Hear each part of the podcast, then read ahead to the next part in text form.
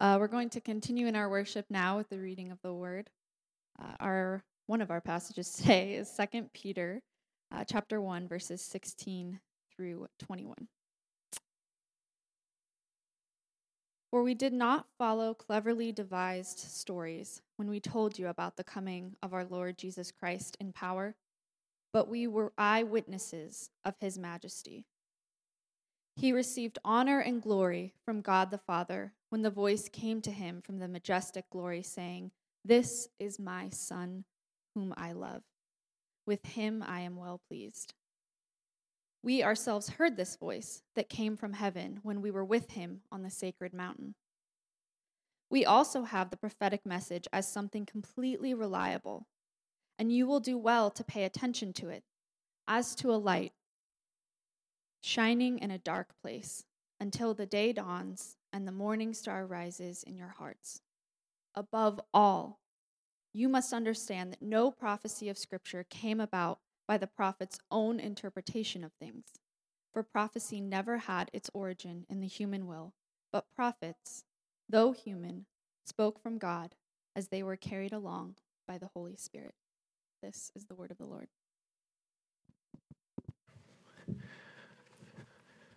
Good morning. I hope you had a wonderful Thanksgiving. Um, let's begin in prayer as we get started. And Jesus, you are present with your people in uh, the declaration and preaching of your word and the gathering of worship. Uh, thank you for the unity of the saints through the ages that we can be together as one, uh, united by Jesus and through the Spirit. And would you lead us as we learn about your scriptures, your uh, revealed word?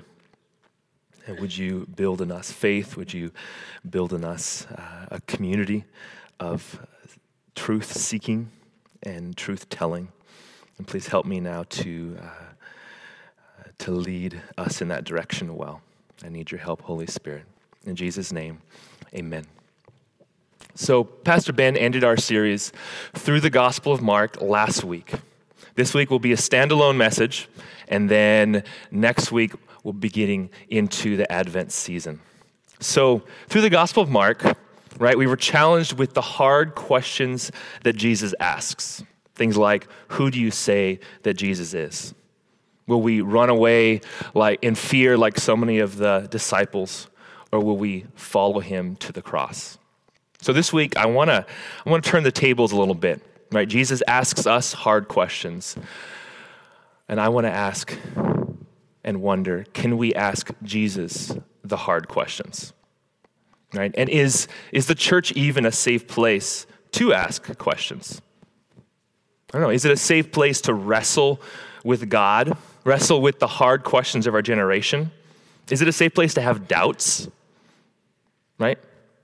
Is it a safe place to be as confused as the disciples were in the Gospel of Mark? I know, uh, truthfully, I, I really hope it is. I really hope that we can be a community of honesty and safety where we can be real and we can truly embrace the messiness of life together and the messiness of faith, of being on that journey, trying to follow Jesus, even when we don't always understand him or what he's doing in our life. Now, in that process, one of the cool things about preaching through books of the Bible, and that's why I love that we do that here at Central Bible Church, is that it forces you to deal with sometimes more challenging things, right? You don't get to just cherry pick your favorite verses and, and always preach on the Caleb power verse, right? Sometimes you have to kind of, you got to get into deep waters and you got to wrestle through things. And so that's where our text brings us this week to the end of the Gospel of Mark, right? And it's honestly going to bring up questions about the textual history of the Bible. And it's going to challenge us to really ask why do we trust the Bible? And some of the things we talk about might even make us feel a little uncomfortable, okay? But that's okay. You can be uncomfortable in church. So let me show you what I mean. Turn your Bibles to Mark 16, okay?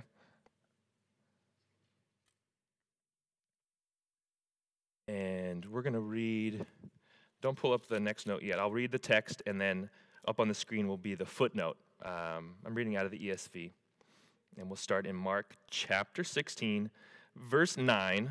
But my Bible has a little footnote here, or a little brackets before verse 9. It says this Some of the earliest manuscripts do not include chapter 16, 9 through 20. Okay? And then this whole passage is in double brackets in my Bible. And it says this Now, when he rose early on the first day of the week, he appeared first to Mary Magdalene, from whom he had cast out seven demons. She went and told those who had been with him, as they mourned and wept. But when they heard that he was alive and had been seen by her, they would not believe it. After these things, he appeared in another form to two of them as they were walking into the country. And they went back and told the rest, but they did not believe them. Afterward, he appeared to the eleven themselves as they were reclining at table, and he rebuked them for their unbelief and hardness of heart, because they had not believed those who saw him after he had risen. And he said to them, Go into all the world and proclaim the gospel to the whole creation. Whoever believes and is baptized will be saved, but whoever does not believe will be condemned. And these signs will accompany those who believe. In my name, they will cast out demons. They will speak in new tongues. They will pick up serpents with their hands. And if they drink any deadly poison, it will not hurt them. They will lay their hands on the sick, and they will recover. So then the Lord Jesus, after he had spoken to them, was taken up into heaven and sat down at the right hand of God.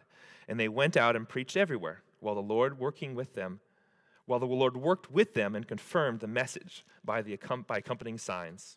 Now pull up the, the footnote. So here's the footnote in my Bible.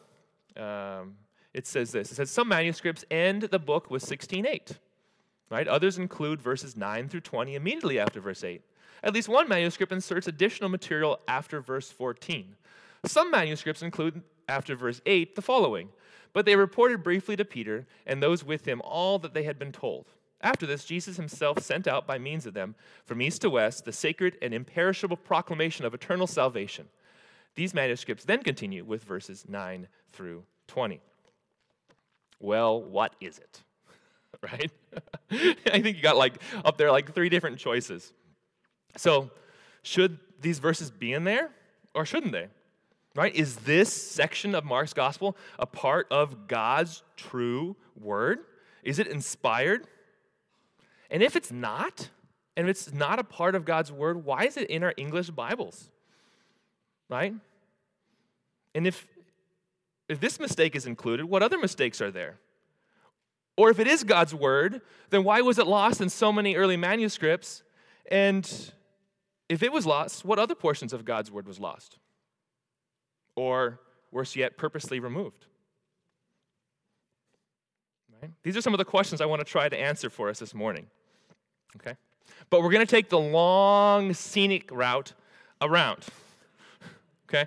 So hold on tight put your thinking caps on. This is going to be half sermon, half seminary class, okay? So I hope you're cool with that. Um, could someone bring me a cup of water? I used up my, my short supply this morning. Um, thank you, Chris. So, first I'll start with my story, just a little bit. I grew up in a context on the island of Hawaii with a lot of conspiracy theories running around and a lot of, of just real distrust and, and even hatred towards anything established, anything, um, any kind of religious authority. Thank you. And I kind of got the impression that the Bible was something like the, the Wizard of Oz. You guys ever watch The Wizard of Oz? Right? So right? You look up there, this is kind of a good illustration, right? So if you remember the scene where they go into the and actually see the wizard, right? And there's there's these curtains up there, and there's this face projected on the up on the, the screen, right? And there's like clouds and smoke and lights and all that, and it's like, here's the glorious, wonderful Oz. Shh, don't pay attention to the guy behind the curtain pulling the levers, right? But just look at the big light, look at the smoke and the, the loud, ominous voice. Ignore the guy pulling the levers. And that was really how I thought of the Bible. And that's how everyone around me thought of the Bible. That it, it was just kind of projected up there for the, the faithful to believe in. But if you really looked around carefully, if you really asked the hard questions, if you peeked behind the curtain, well, you'd know that it was, it was made up. You'd know that it was corrupted or some conspiracy. That was the impression that I had growing up. And then I, I met Jesus. I had a powerful experience of the risen Christ, and I began to follow him. All my intellectual questions weren't answered, but I was following Jesus and trusting him. And so I would bring those questions to church, and honestly, in, in all the good well meaningness of, of people at my church, they, they just didn't really have good answers. Sometimes they actually had kind of pat answers for, for my tough questions.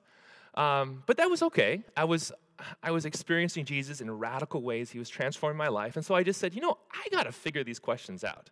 And so I decided to go to the place that you go if you want to learn the Bible. Where's that, right? I went to Multnomah.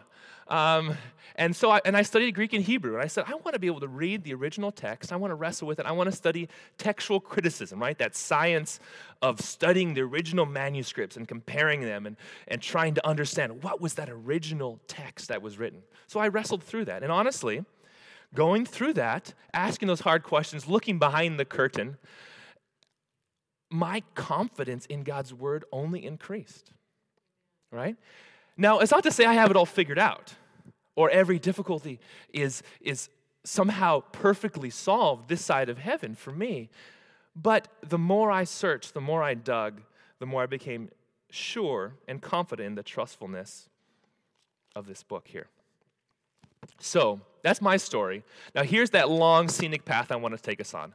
We're going to talk about two things. First, the nature of God's word, and, and that's going to be kind of more the, the sermon piece. That's what has the church believed for centuries, for even millennia, about the revealed word of God. Okay? And the second piece then is the transmission of God's word. How has that word then been delivered to us? Okay? So, first, the nature of God's word. And we'll pull up the, the first one. I got a lot of help from John Frame's systematic theology going through this. So, first, God's word is inspired. And a verse there is 2 Timothy 3:16. All scripture is breathed out by God and profitable for teaching, for reproof, for correction, and for training in righteousness. Now, there, there's a certain mystery to this, isn't there? Right? Inspiration teaches that, that there was a divine act in creating an identity between the very divine voice, the very word of God, and human words right? The very words and authority of God were spoken through human personalities in the midst of in a social and a cultural context of those human authors. Okay? Now, theologians like to use big words, right? All just complicated words. It makes them feel smart. Um, so, one that gets used with inspiration is plenary. It just means all, right? It's all inspired right? You can't pick and choose your favorite verses and the ones that you ignore. I like it when Jesus said, become like a little child. I don't like it when Jesus said, take up your cross, right? So to be plenary, uh, have plenary inspiration just means it's all inspired. You got to take it all or reject it all. Um, and we use the word verbal inspiration just to say that it's the words that are inspired and not the ideas, right? Actual words breathed out by God. Okay? Second one is inerrant. God's word is inerrant. Numbers 23 19 says, God is not man that he should lie, or a son of man that he should change his mind. Has he said, and will he not do it? Or has he spoken, and will he not fulfill it? Inerrancy simply means freedom from error or untruth. Or we might use the word infallible, which actually means incapable of erring, right? God cannot lie. God does not make mistakes, and so his revealed word does not make mistakes. So, this is probably one of the most, in the modern day, debated declarations that we will make this morning about the Bible. So, it's important, I'm going to dig a little deeper.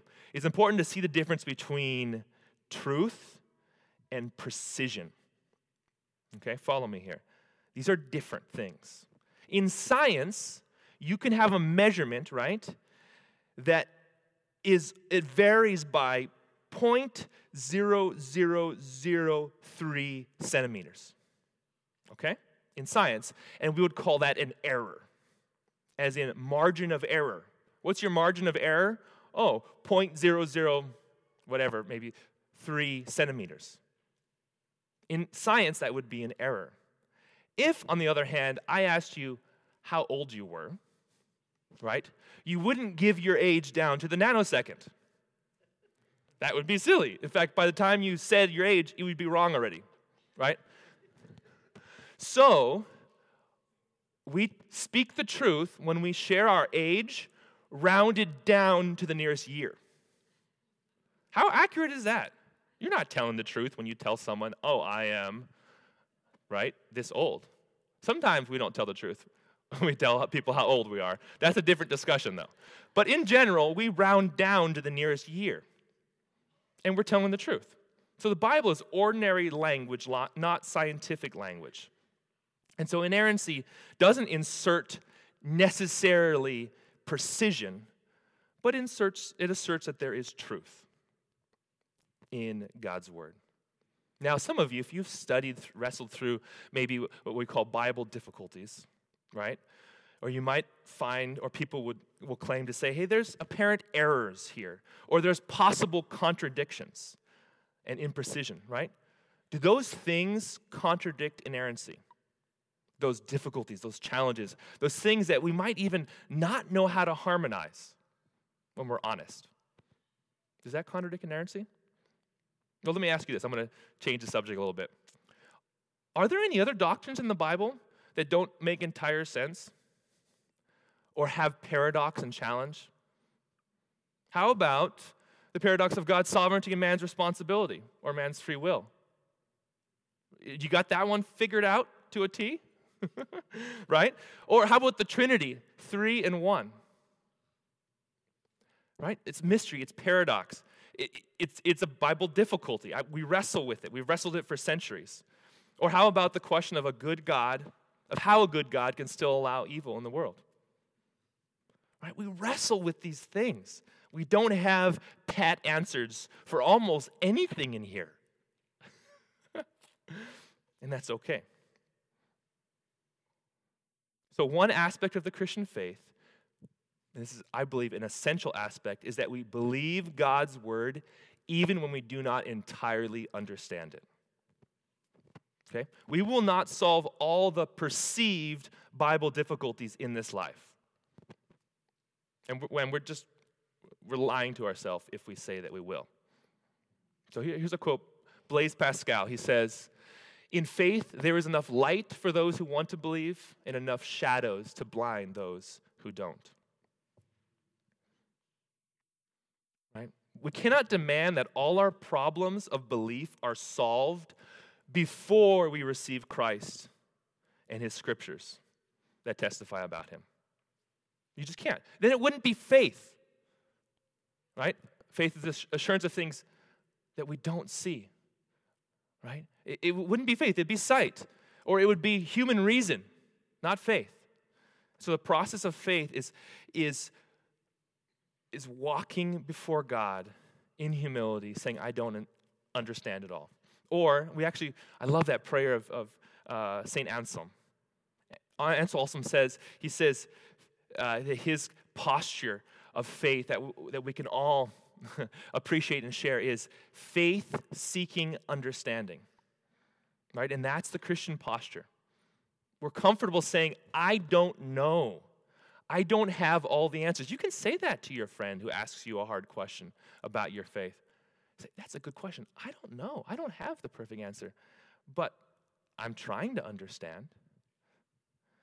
And so we can pursue truth together, right? We can answer those questions together. We can start with faith and say, I have faith and I'm seeking understanding, though I don't have all the answers yet. Okay, the next one is that the Word of God is clear. That was loud and clear. Um, Deuteronomy chapter 30. Verse 11 and 14. For this commandment that I command you today is not too hard for you, neither is it far off, but the word is very near you. It is in your mouth and in your heart, so that you can do it. Another, for your you theological students, this might be on a test sometime. The, the big word for clarity is perspicuity. Just try to say that three times fast. Perspicuity. This means clear, right? The Bible is not just for the learned and educated or for the religious authorities.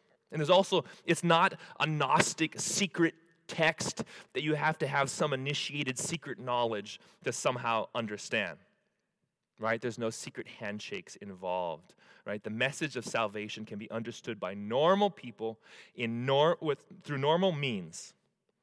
And it's not always clear enough right, to answer every metaphysical question you might have about ultimate reality.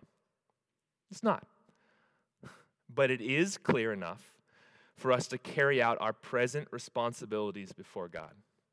Right? It's clear enough for us to know how to walk in the light that God has given and to know what He desires of us. We can know the practical things like how to be faithful to our spouses, how to, how to get up in the morning and work hard how to forgive and love our neighbor. Those things are very, very clear. Next, the Word of God is necessary. There's just, just three more, including this. Matthew 4 4. But he answered, It is written, Man shall not live by bread alone, but by every word that comes from the mouth of God. So Jesus, right, quotes Deuteronomy as, as he's being tempted by the devil. God's word is necessary. We need it. In fact, it's necessary and foundational for salvation. Right? Our relationship with God is a covenantal relationship founded on verbal proclamations. God has spoken his covenant love to us and we have responded, right? Right like Romans 10 says, we have called on the name of the Lord. We have confessed with our mouth that Jesus is Lord. There's a verbal covenant that's been made. Without God's word, there is no covenant and there is no salvation. And like this verse says, you know what? Our, our faith, it shrivels up and dies without a constant and a consistent feasting on God's word. Don't try to be a Christian without loving and reading your Bible. It is necessary. Next, the church has said for millennia that the Bible is comprehensive. 1 Corinthians 10:31. So whether you eat or drink or whatever you do, do all to the glory of God. The scriptures address every human activity with the authority that only God has the right to do. Right? It applies to all situations of our experiences, and its applications have implications in every area of life. We can't live in a sacred secular divide. We, we can't have church on Sunday and a different lifestyle and worldview on Monday. God's word speaks comprehensively to all of life. And then finally, the Word of God is sufficient. In Mark 7, 6 through 7. And he said to them, This is Jesus speaking, Well did Isaiah prophesy of you hypocrites. As it is written, This people honors me with their lips, but their heart is far from me. In vain do they worship me, teaching as doctrines the commandments of men. So, this is the great Reformation declaration of sola scriptura. Scripture contains all the divine words needed for every aspect of human life. And this is in contrast to the Roman Catholic view, which says that the Bible is not enough. We need church tradition and church authority to stand alongside and to interpret the Bible for us. No, Sola Scriptura says it's sufficient. It's also in contrast to maybe more fringe elements in a Pentecostal tradition who would put private revelations from the Spirit on equal footing as the scriptures. No. Sola Scriptura teaches us that the Bible alone is sufficient. We don't need private revelations, or we can't have those put at the level of Scripture, and we cannot put church authority at the level of Scripture. Okay, so those are foundational, the nature of God's Word. Now, right, so God spoke, He's revealed His word. How does that get to us today? Okay, that's the study of the transmission of God's word.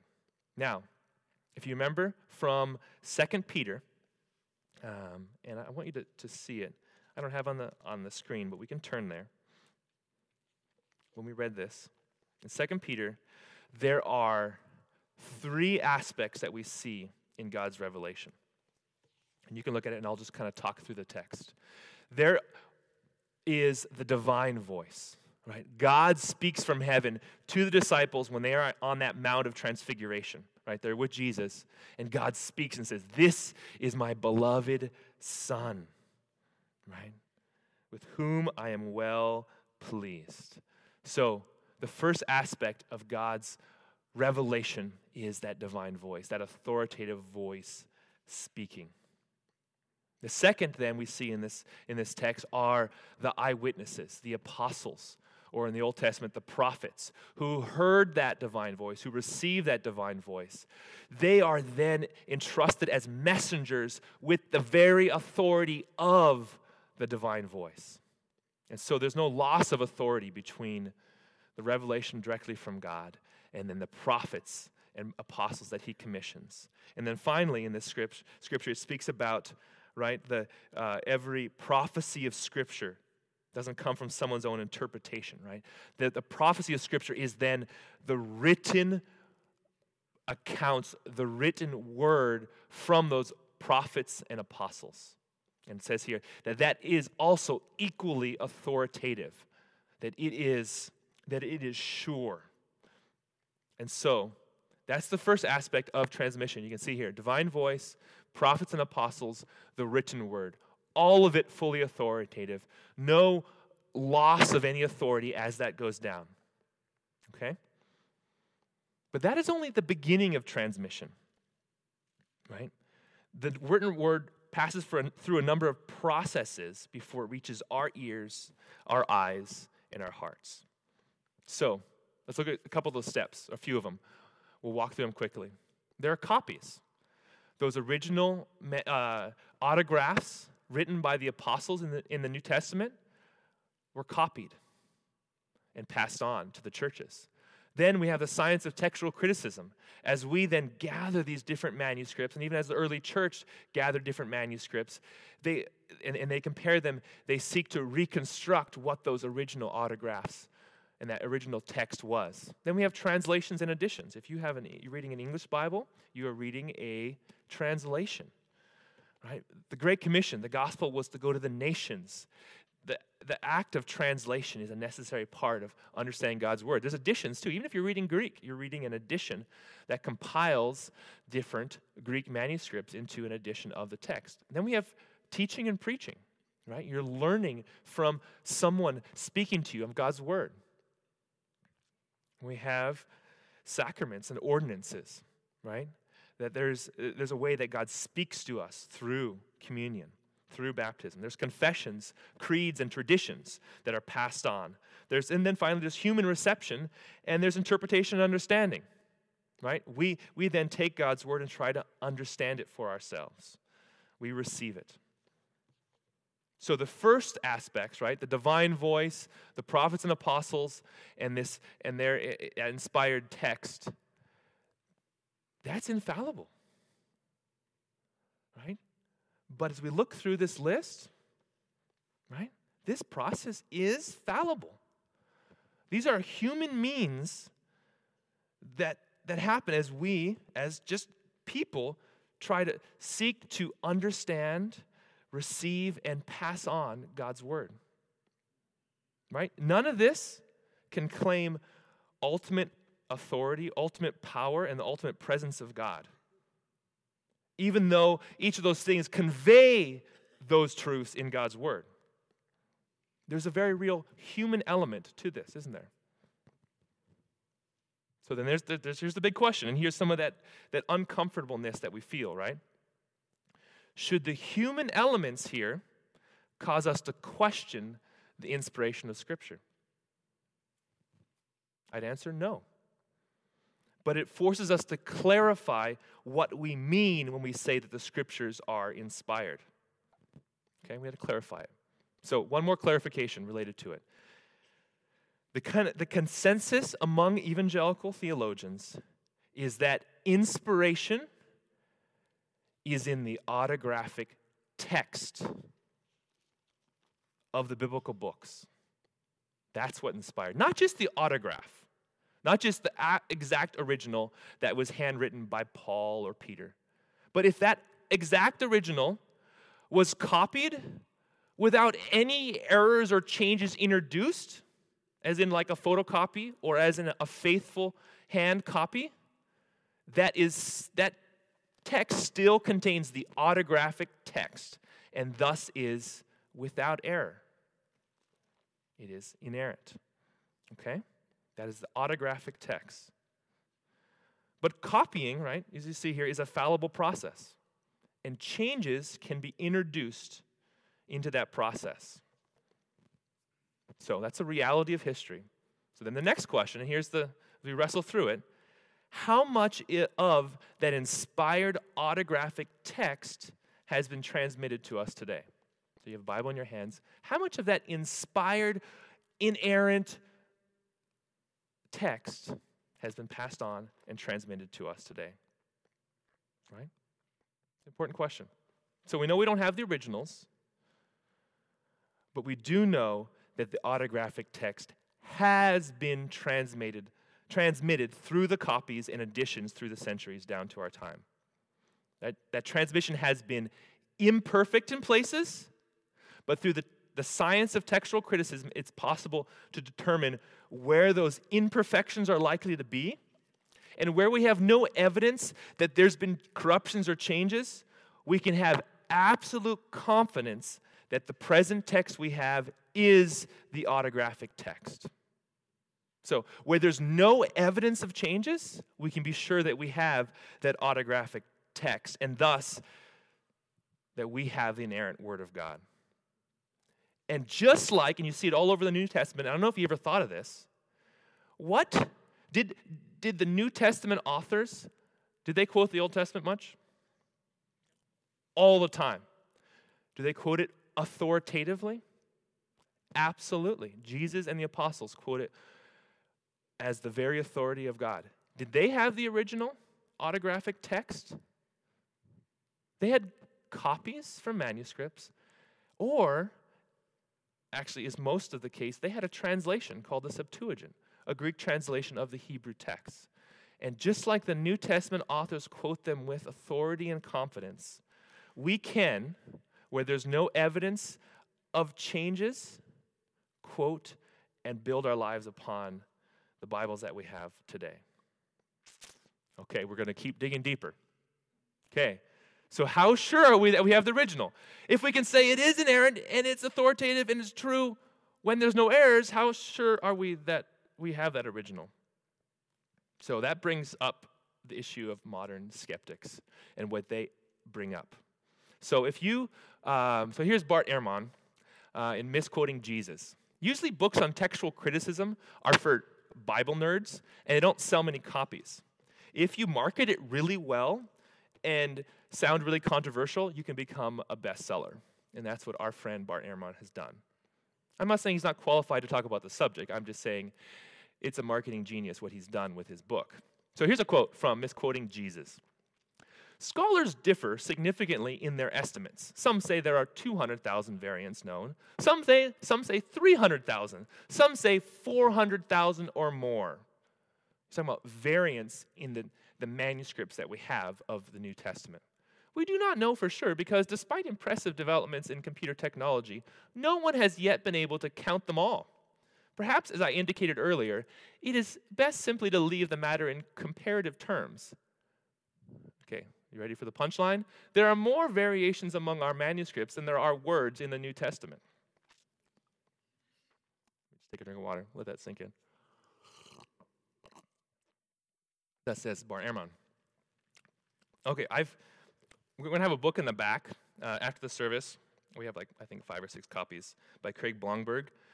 Can we still believe the Bible? An evangelical engagement with contemporary questions. So he engages with uh, a lot in this book, and it, it's great, it's practical, it's technical in the footnotes, but really readable in the text. So you can dig as deep as you want. Here's Blomberg's response to that. He says Ehrman himself quotes that 5,700 manuscripts exist from the centuries before the printing press was invented. He acknowledges that we have about 10,000 manuscripts of the Latin translation of the New Testament, along with manuscripts in other ancient languages, along with all the quotations of scripture passages in the church fathers. Right? So you can, you can reconstruct the, just about the entire New Testament, minus like a handful of verses just from the church fathers. Right? So those 400,000 variants are spread across more than 25,000 manuscripts in Greek or other ancient languages. This is an average of only 16 variants per manuscript, and only eight estimate of 200,000 variants is, more, is the more accurate one. Nor are the variants spread evenly across a given text. Instead, they tend to cluster in places where some kind of ambiguity has stimulated them. Paul Wegner estimates that only 6% of the New Testament and 10% of the Old Testament contain the vast majority of these clusters. Wow a little perspective kind of changes, uh, changes our idea about things. So, so his, in, in those variants, what kind of variants are there, right? What are they like?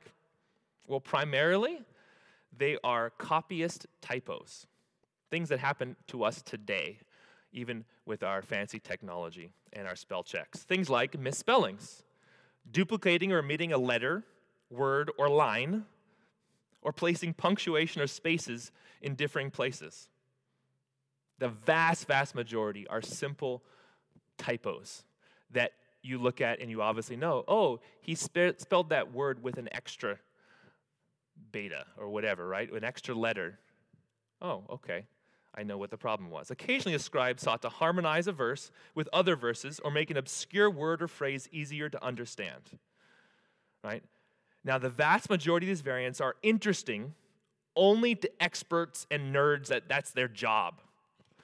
They really are entirely uninteresting and with no conspiracy or best selling news about them, right?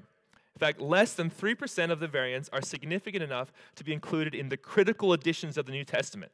These are the New Testaments that translators of the Bible use and they have the Greek text and then the apparatus, which describes, oh, these are the manuscripts that support different readings. Okay? Only 3% of those variations or the, um, are worth even putting it into the, the critical text for scholars. And only about one tenth of 1% are interesting enough to put in your footnotes in your Bible. Right? Because they just have absolutely no meaning or difference. There's just nothing to write a best selling book about them. Um, so, next quote on, from Craig Blomberg. He says, It cannot be emphasized enough that no orthodox doctrine or ethical practice of Christianity depends solely on any disputed wording. There are always undisputed passages one can consult that teach the same truths. So, not only is it that only one tenth of 1% are worth even putting in our footnotes, those that are included, they, don't, they don't change any ethical or doctrinal teaching, right? And if you have NIV or ESV or whatever translation, you know what? There's no conspiracy behind it, right? Those variants are in your footnotes. In the NIV, there's about 130 of them, right? And, and you can read through and you just look down at the, the small uh, type in your Bible and they'll talk about them. And they'll include the best option in the text, and then they'll include a variant option in the footnote. And like a good Bible reader, you can think through, oh, okay, would that make any difference or, or not? Or, and, and think through it. Now, out of all those 130 footnotes, only two of them include more than um, two verses. And it's John 8, which is the story of the, the woman caught in adultery, and our passage that we're looking at today, Mark 16. There's only two of them. And those are them. And as we'll, we'll see in just, just a couple minutes. I'll get there. Uh, it's really actually not disputed at all whether or not they should be in there. So, just, I know I'm covering a lot. This is the seminary course and, uh, uh, portion of the message. Last few couple pieces. So, pull up the, the next one. Um, the, the biblical documents, these are just general ideas that we can have confidence in. The biblical documents are far better preserved and are found in exponentially greater numbers than any other ancient document. When, you com- when we compare different ancient documents, the Bible is far better preserved, and there are so many 25,000 uh, manuscripts. The earliest copies that we have are closer to the time of the original writings than any other ancient document. And they date back to a period when the eyewitnesses to Christ's resurrection were still alive. So that eyewitnesses could check them and say, oh, yeah, yeah, I saw that. Every so called lost gospel, you may have heard about these, including the Gospel of Thomas, have been proven forgeries written two to three hundred years after the original Gospels were penned. And the vast majority of the New Testament books that we have today were accepted by the church as early as AD 170. Right? Long before the conversion of Constantine in 312, when he would have somehow orchestrated politically to choose which books were in and which ones were, were out. No, the church had accepted the biblical books 100 or 200 years before that. Additionally, now this, this should uh, have a uh, should say a lot, right? Additionally, there are no disagreements anywhere in the church today about which New Testament books represent the testimony of the apostles and the original eyewitnesses to Christ. This is not one of the debatable matters, right? Christians, we can disagree about plenty of stuff, right? We don't disagree about this. It's just clear. We know which books are in the New Testament and that they are authoritative from the eyewitnesses of Jesus. And then finally, as more advances are made in the study of ancient manuscripts, the certainty that we have of the original wording of the autographic text only increases. We learn more and more every year. I'm not even just, I think Multnomah a couple years back, they were able to, to do some uh, manuscript work uh, with Dr. Kutz and his students. And like, those are new discoveries that you can actually advance in our, uh, in the confidence that we have in uh, the text. So, in conclusion, we can agree with John Frame when he says, this because of God's singular care and providence over the process of transmission, we now have in Scripture all the personal words that God intends to say to us today. Okay? Now let's land the ship back at Mark 16. Okay? So that's the question I began with. Is this section in Mark's gospel a part of God's word? Right? And should that question and the fact that there is a question cause us to distrust our Bibles? And I would say no. First, because there, there actually isn't much dispute or argument over it. The consensus among scholars is that the original text of Mark 9 ends at verse 8. Right? And it's clear from internal evidence when you read the grammar of the words used in this long ending and it's clear from external manuscript evidence that this was added by some other author to fix what he thought was either, oh, the ending got lost, or this is just a really unsatisfying ending. And I, I, I like happy endings, and so we're going to have to wrap it up nicely. And this very well meaning person or group of people then picked from different gospel stories through the resurrection accounts and even the book of Acts and created an orthodox ending for the, the book. So, it's actually not disputed. We know that it shouldn't be included in the Gospel of Mark. Right? There's just no, there's no debate about it. It shouldn't be there. At least it's not original and thus not inerrant and authoritative. Right? But is it heretical? Is it harmful? Well, depends if you're dancing with snakes on Sunday morning. Right? So if you're dancing with snakes, you're taking this verse too far, right? But for the most part, you know what? It's not heretical. It's not, it's not a big problem that it's there. But it's not original. So now I know that may bother you, right? It, it bothers me a little bit because it's in it's in our English Bible, right? But we just look at the footnotes and we see that the translators are trying to tell us hey, you know what? The evidence points towards it not being in the original. Right? So then the question I have as I wrestle with it, I know we're a lot of questions this morning, is well, why would it be in there? Right? Can't they just decide It is or it isn't, right? So why is it in there? So, at least two reasons. One reason is it's good. Tra- it's a good thing in translating the Bible to be as transparent as possible, right? Where there's meaningful textual variance, where there's differences. I think it's a good thing that our translators are absolutely transparent, right? There's nothing to hide. It's just like, okay, we have some manuscripts that have this. Here we go, include it. So, I think that's one piece. And the other piece is just this Bible translators tend to be very conservative when it comes to leaving out portions of the English Bible that people have gotten used to reading, right? And especially because we have a rich English heritage in a Bible translation that originates in the 1611 King James Version, right? Okay? Some are just are so, right, emotionally charged over this issue that it's like everything to them and it's the KJV only and it's like you're going to hell if you don't read the KJV. And there is that that world. And and so in in love to the whole body of Christ, these English translators say, "You know what? We're going to keep it in there. We're going to tell our readers that we don't think it's original, but for the sake of, of peace and harmony, um, we're going we're to keep it in there. Okay?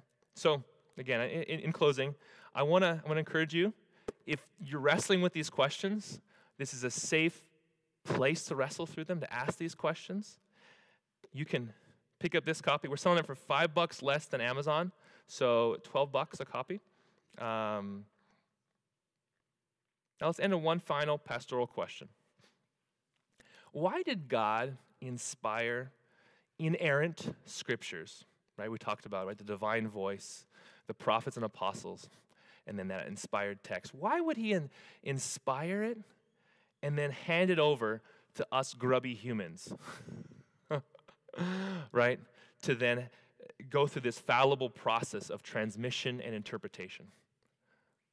Why, why would God do that? Uh, don't we, we somehow want to imagine like, like a text falling from heaven that we can inherit and oh, there it is. Or like some cultic groups that just say, well, uh, this prophet had a dream and an angel appeared to them and there they were. Here's the secret original writings and, and, and then we can somehow perfectly trust them. That's kind of what we want, isn't it? In fact, we like that long ending in Mark better. And they ran away in fear. Ah, I don't like that ending. I like, and they like brought the gospel to the world, and they conquered it, and they, and the people, snakes bit them, and they were healed, and and oh, signs and wonders, and it's wonderful.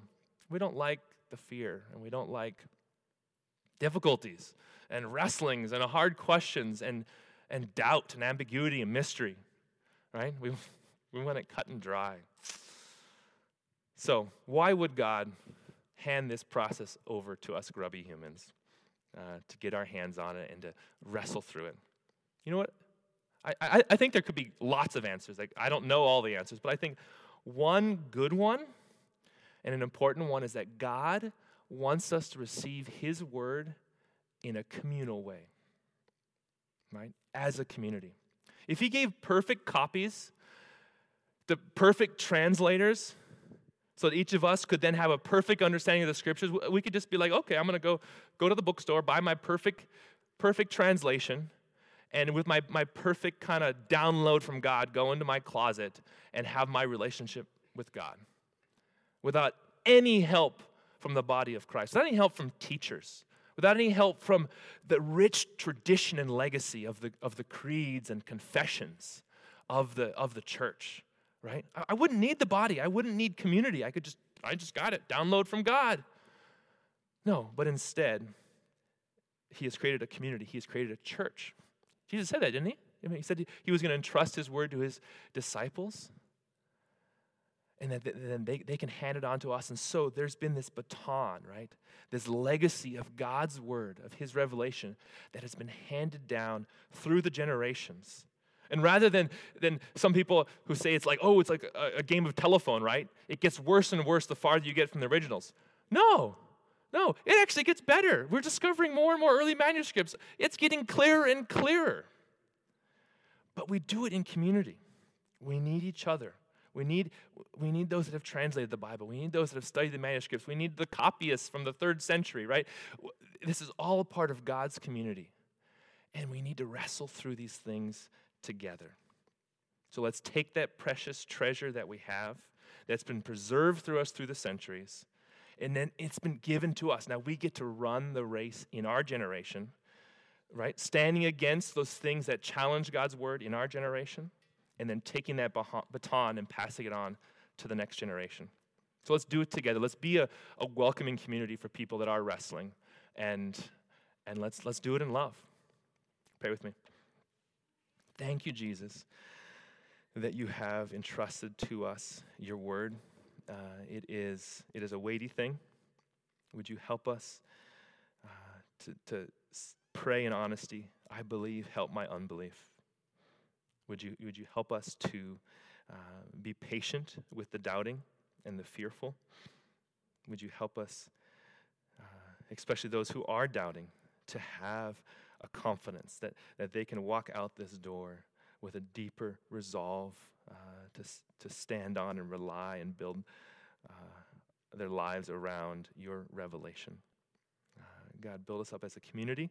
Thank you for all the gifts of the body that we get to serve together and learn from one another as we speak God's truth in love together. Thank you, Jesus. In your name we pray.